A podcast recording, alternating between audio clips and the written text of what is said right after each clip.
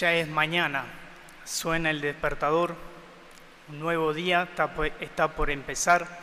Y entre el sueño y la confusión, esos segundos interminables en los cuales tomar una decisión, posponer la alarma y seguir durmiendo un minuto más o despertarse.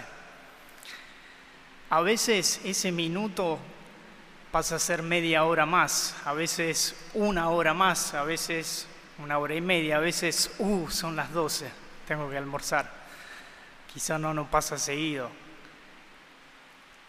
Todos los días entre el sueño y la luz de un nuevo día que empieza, nosotros decidimos cómo, cuándo y si despertarnos. ¿Les parece una locura si les digo que nuestra vida entera está contenida en este gesto tan sencillo, tan ordinario, tan rutinario? Abrir los ojos, apagar la alarma, dejar entrar la luz, pasar de la sombra a la luz, entrar en el día. Es metáfora de nuestra vida entera, que es tal cual, un despertarse, abrir los ojos, dejar entrar la luz para entender el misterio de nuestra vida, para poder vivirla realmente, plenamente, de verdad. También nosotros decidimos, en este caso, si quedarnos dormidos o abrir los ojos, pero la propuesta para este adviento es exactamente esa, abrir los ojos, despertarnos, para mirar nuestra vida, para mirar nuestra historia, nuestro futuro desde la perspectiva correcta, la única que nos hace entender realmente nuestra vida y nos permite vivirla realmente. Es esto que nos dice hoy la segunda lectura.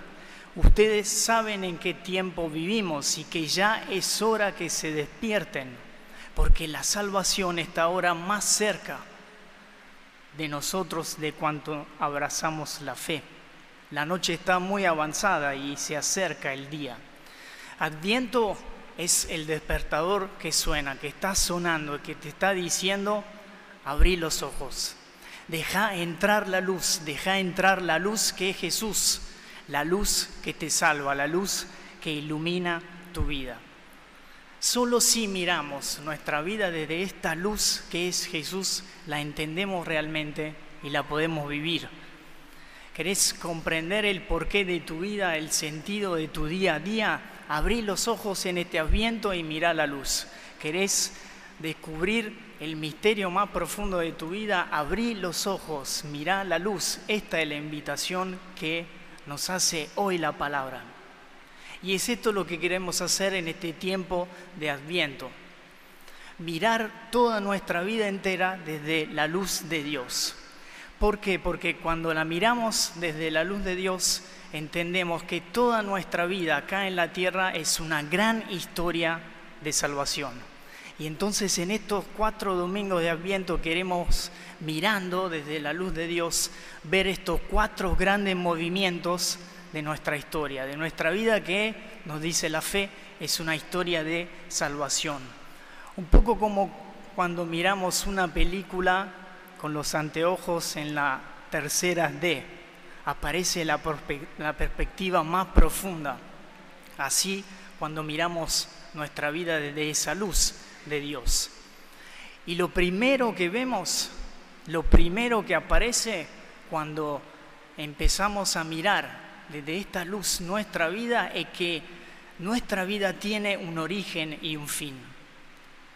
Y de hecho para encontrar sentido a todo lo que hacemos diariamente necesitamos responder a esta pregunta. ¿De dónde vengo? ¿Hacia dónde voy? ¿Cuál es mi origen? ¿Cuál es mi fin? Muchos, muchos piensan que realmente no hay un origen, tampoco un fin, que en esta vida vamos como un poco mareados, como caminando sin un norte, cada uno va construyendo su vida sin saber mucho hacia dónde estamos yendo y de dónde venimos, porque realmente lo que piensan y viven así, piensan realmente no hay un fin, no hay un origen. Vamos a la nada, podríamos decir. Qué lucha vivir así, qué difícil. Qué difícil vivir así, qué tremendo, sin un norte, sin un origen, sin un fin. Nosotros, en cambio, hoy queremos despertarnos, hoy queremos abrir los ojos y ver desde la luz de Dios que sí hay un origen, sí hay un fin, y es Dios, y es su amor. Y entonces el sentido de toda nuestra vida diaria empieza a cambiar, cuando abrimos los ojos y miramos esta verdad.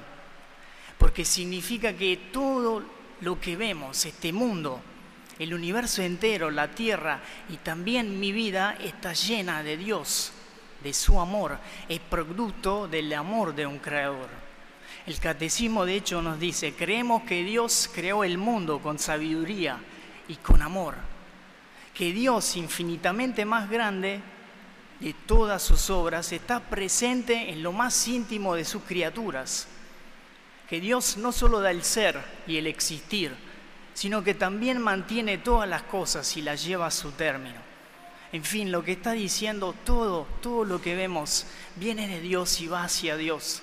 Es el producto del amor de Dios. Y esto empieza a cambiar nuestra vida. ¿Por qué? Porque solo el amor llena realmente nuestra vida. San Pablo lo expresaba así, si no tengo amor, no soy nada. Puedo tener todo, puedo tener todo lo que a todo lo que existe en esta tierra, pero si no tengo amor no soy nada. San Agustín decía, ama y haz lo que quieras, diciendo que el que vive en el amor vive en la libertad, lleno de plenitud, de paz, de fuerza. ¿De dónde vengo? ¿Hacia dónde voy? ¿Cuál es mi origen? ¿Cuál es mi fin? Hoy podemos responder Dios, su amor el amor de Dios. ¿Cómo podemos vivir esta verdad en nuestra vida? ¿Cómo la podemos bajar en nuestra vida? Newman, hablando de este mundo, de este mundo visible, decía que este mundo es como una especie de velo, como una cortina, como la cortina que tenemos en las ventanas que tapan un poco la luz, pero también la dejan penetrar. Este mundo es como esa cortina que deja entrever, pero a su vez esconde lo más real, lo más profundo, lo más visible, lo más cierto, que Dios, que su amor. Todo este mundo es como este velo que esconde y revela la presencia continua y amorosa de Dios. Vivimos en este mundo que es como un velo y podemos conectar así en esta semana.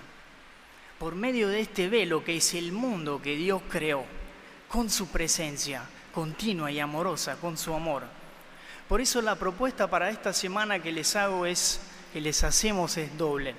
En primer lugar, leer el relato de la creación, Génesis capítulo 1 y 2, para pasar en nuestra mente una y otra vez esta verdad recordar que vivimos en Él, que venimos del amor de Dios y vamos hacia el amor de Dios, que hemos sido creados, pensados por Dios. Y la segunda propuesta para esta semana es hacer un cambio de ropa interior. Sí, un cambio de ropa interior. Y les explico qué significa esto. Es una obviedad, cuando hace calor nos sacamos la ropa porque no nos sirve para el frío. Significa que para pasar del frío al calor del amor de Dios, para sentir su presencia, tengo que despojarme de algunas cosas que me enfrían interiormente. La segunda lectura es clara. Esa ropa son los excesos. Y nos dice, basta de excesos, basta. Basta de estos excesos que te enfrían y que no te hacen sentir esta presencia amorosa, continua, a tu lado, que la presencia de Dios. Ese basta de excesos hoy lo podemos tomar como no poner demasiado nuestra atención, nuestro corazón, nuestra ansiedad, inquietud, preocupación en las cosas de esta tierra Basta de un exceso de preocupación en esto, en lo material, Basta de un exceso de pensar, de inquietarme, de dejar que esto me aturda y me saque de la única cosa verdadera, real, la presencia de Dios, su amor, para poder disfrutarla, para poder llenarme en esta semana del amor de Dios. Y entonces en este fin de año, durante esta semana, que seguramente está llena, va a estar llena de cosas, con ritmos acelerados, nos podemos preguntar esto, ¿de qué me estoy llenando?